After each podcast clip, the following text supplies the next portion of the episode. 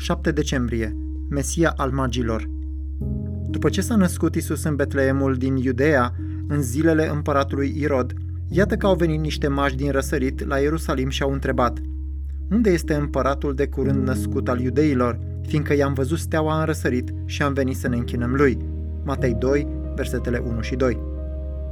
Spre deosebire de Luca, Matei nu descrie venirea păstorilor să-l viziteze pe Isus la staul.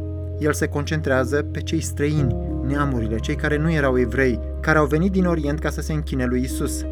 De aceea, Matei îl ilustrează pe Isus la începutul și la finele Evangheliei lui ca pe un Mesia universal pentru toate popoarele, nu doar pentru evrei. Aici, primii închinători sunt magi de la curți împărătești sau astrologi, ori înțelepți nu din Israel, ci din Orient, probabil din Babilon. Ei erau dintre neamuri, necurați potrivit legilor ceremoniale din Vechiul Testament.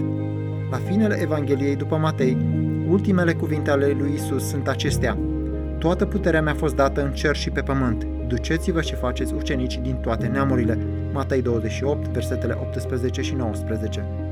Acest lucru nu doar că a deschis ușa pentru noi, neamurile, ca să ne bucurăm de Mesia, ci a adăugat dovada că el era Mesia pentru că una dintre profețiile rostite repetat era că popoarele și regii urmau să vină înaintea lui, recunoscându-l ca stăpânul lumii.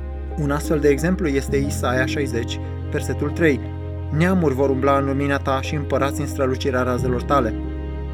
Astfel, Matei adaugă dovada calității mesianice a lui Isus și arată că el este Mesia, un împărat cel promis pentru toate popoarele, nu doar pentru Israel,